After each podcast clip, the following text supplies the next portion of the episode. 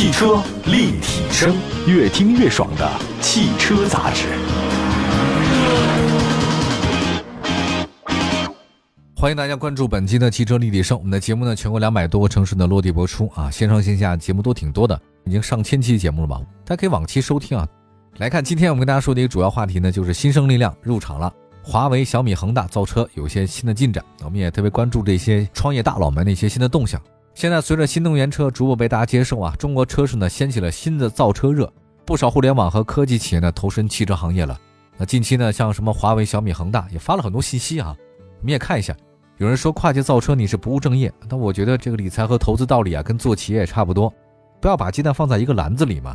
卖房子卖不动了嘛，对吧？所以你就开始卖车也是可以的，广泛涉猎，就大胆的去体会，小心的去求证，对吧？敢于突破自己呢，也是很重要的一件事儿。首先说华为，十月二十二号举行的华为二零二一开发者大会上，华为常务董事呢余承东表示说呢。预计今年年底呢，明年年初，华为跟小康呢将发布新一代的豪华中型 SUV，并且搭载创新的 Harmony OS 智能座舱，希望呢为消费者带来全球领先的体验，提供一些智能的座舱体验，极致的。呃，相关消息呢有这么显示，这款新一代的中型 SUV 呢跟之前大家都知道那个赛力斯华为智选 SF 五不太一样，这个车型应该是华为自己主导设计的，这也意味着华为之前呢是配合你造车。被动辅助的，现在是主动了，我来搞了，更多的自主权。简单的说，这款车呢是将以 Harmony OS 智能座舱为主导，而不是在既定产品上加装华为 Harmony OS。他那个余承东表示说，这款车凝聚了华为全球设计团队的资源，华为希望能让智能座舱的体验领先于全球的所有厂商。那大家比较熟悉的其实是那个华为跟赛力斯的合作嘛，那天我在路上看见来的。那目前情况来看呢？华为跟赛力斯合作也最深入的。那工信部的消息说呢，他们的第二款车呢已经要出来了，名字叫做问界 M5，提问的问，这个世界的界，长呢是四七七零，轴距是二八八零，不是很大。那除了赛力斯呢，华为其实跟很多车企呢都合作了，像那个长安呐、宁德时代推出了那个阿维塔科技啊，阿维塔科技这个车大家不太熟，因为它没有新车，首款车的话今年年底或者明年年初会出来，这也是华为他们做的，跟长安和宁德时代做的。另外呢，华为呢跟广汽还合作了一个全新的高端电动车了。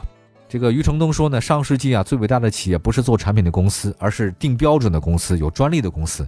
他说，进入二十一世纪以后嘛，这个时代最伟大的公司是生态型企业，它有生态链啊，什么都有。要建大生态，要需要更多的合作伙伴一起打造。开放呢是一切的基础。这余承东说，华为已经将鸿蒙系统 Harmony OS 的这个基础能力啊，全部捐献给了开放原子基金会，各个厂家。可以平等的在开放原子基金会获得底层代码，然后叠加各自的产品特性，开发出全新的产品。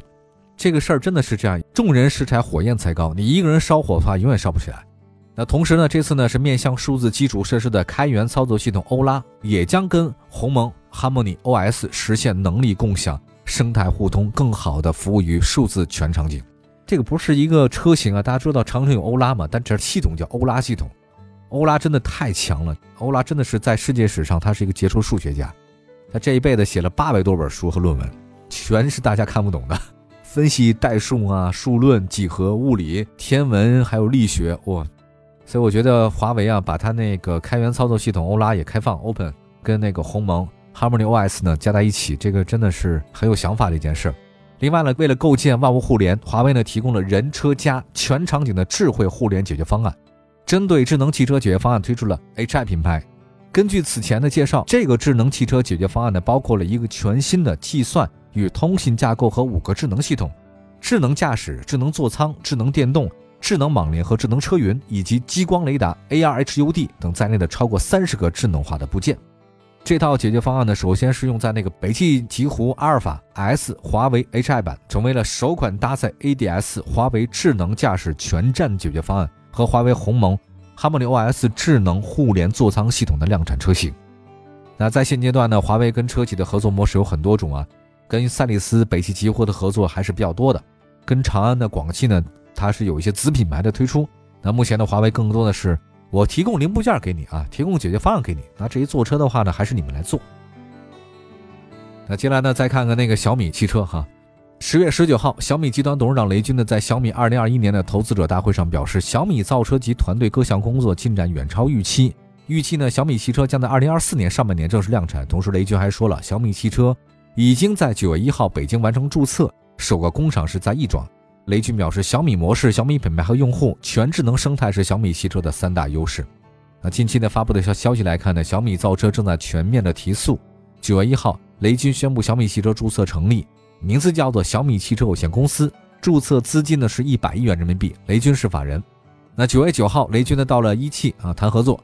九月十三号，又有消息说，这个雷军呢正在积极推动小米通过收购宝沃获得生产资质。我看了一下啊，自这个今年三月份宣布造车，那小米团队呢到了五菱、到了长安、到了上汽，还有一汽都去过了，也还去过博世、宁德时代，这个供应商也去过了。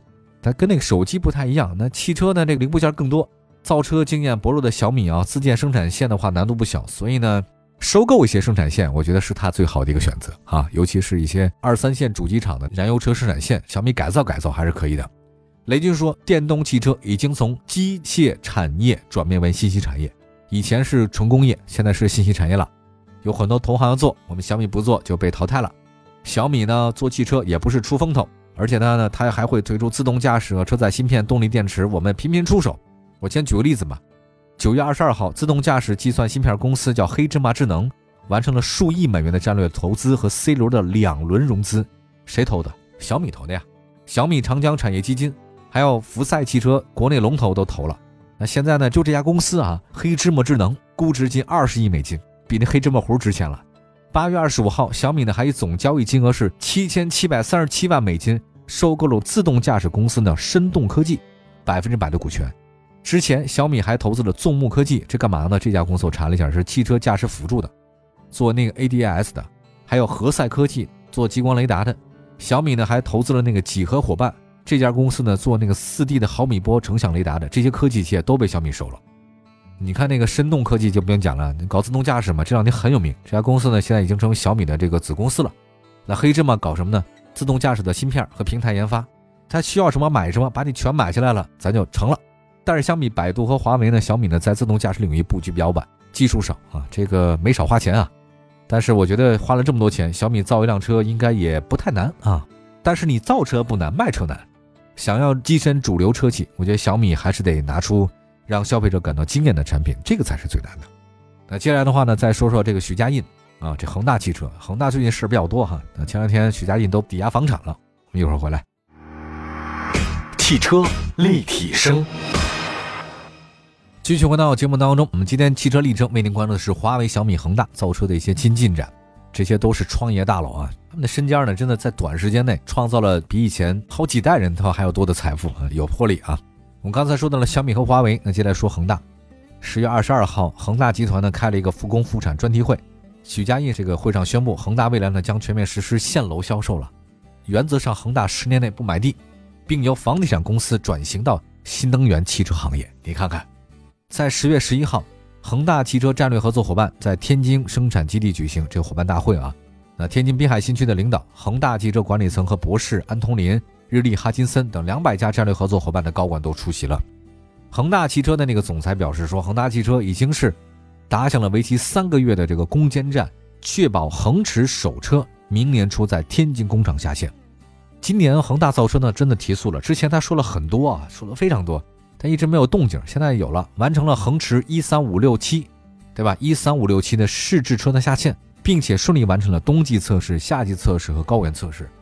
呃，所以恒大应该算是后来者居上吧。我觉得未来它如果能像卖房子、做房地产那么那么狼性的话呢，我觉得恒大造车应该也不是太大的问题哈。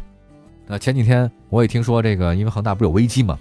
中层好像各种各样的借款、贷款什么的各种问题啊，就触碰红线了。所以许家印呢，在香港啊，好像有一个自住的住宅，价值上亿的那个豪宅，据说抵押给中国建设银行，套现了大概二点七个亿来偿还债务。当然这一下呢，就能给缓过来了。现在那许家印呢，不搞房地产，要搞汽车了。其实电气化，包括就电动化吧，智能化，真的是汽车未来发展方向。我觉得这也为新势力造车提供更好的条件。我们先分析一下，目前市场有谁？有魏小李，那就是蔚来、小鹏和理想嘛。我觉得这算是高光的新车企，但是还有很多没能活下来的。大家都知道，以前像赛麟，啊，真的一场闹剧啊！拜腾，还有前途啊，还有博骏，这几个也都是没了。有一点需要指出的是，魏小李曝光率很高，但销量上来看，他们跟特斯拉、比亚迪的话是有差距的。乘联会有个发布的九月份新能源的车榜单的显示啊，五菱宏光 mini 排名榜首，这个还是传统车企啊。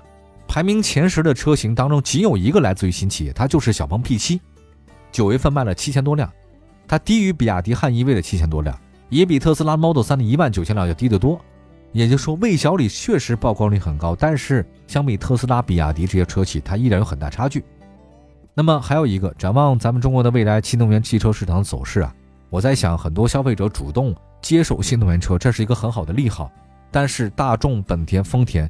这些国外的汽车巨头跟长城、吉利、广汽这些中国汽车巨头，他们现在也开始发力电动车市场的。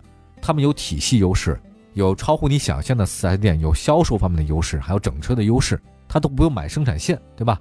主流车企的纯电动价格现在不断的走低。像我看很多原来是新能源车贵，那现在发现新能源车的配置还更高，还更便宜了。它跟那同级别同配置燃油车是差不多。还有一个广汽安这个车企呢，还在研究核心技术，像超级快充，还有弹匣电池等等都有。相比三年前，消费者呢在市场上可选的纯电动车啊，现在是越来越多了，不乏主流的合资品牌的明星车型。同时，产品价格不断走低，考验着车企的成本控制能力。相比年销百万辆的主流车企，新车企它没有规模效应，如何在保证价格竞争力的情况之下，你还能赚钱，这是个难题。现在外部生存环境来看，如今的华为、小米、恒大。相比当初的蔚来、小鹏和理想，面临的竞争对手更多。而因为现在的纯电动车型市场跟以前的市场是不一样了，传统汽车巨头也开始推出这种新车，价格很有竞争力。我们来分析一下，小鹏成功是因为它科技化、智能化品牌有；未来呢，它有优质的服务，有换电；小米呢，那恒大他们得拿出更有竞争力和更有创新的产品。如果你只是费了半天劲做了一个普通大众化的产品，这个很难。而且是你靠低价格来获得销量，也很难健康的生存下去，只能是饮鸩止渴。所以总的来讲，未来的路还很长啊！华为、小米和恒大，未来造车能不能成不知道，但是我想加油吧，总是有好事的啊！也竞争者越多，说明这个行业的话呢越来越健康了。但是也要提醒一下，即便是像小鹏、未来这样的新势力的头部，未来到现在为止还没盈利的，小鹏到现在卖的挺多，但是也没赚钱。好吧，感谢大家关注本期的汽车立体声啊！希望大家随时关注我们的往期节目，线上线下平台都搜“汽车立体声”能找到我们的节目内容。明天同一时间，我们在节目中不见不散，朋友们，拜拜。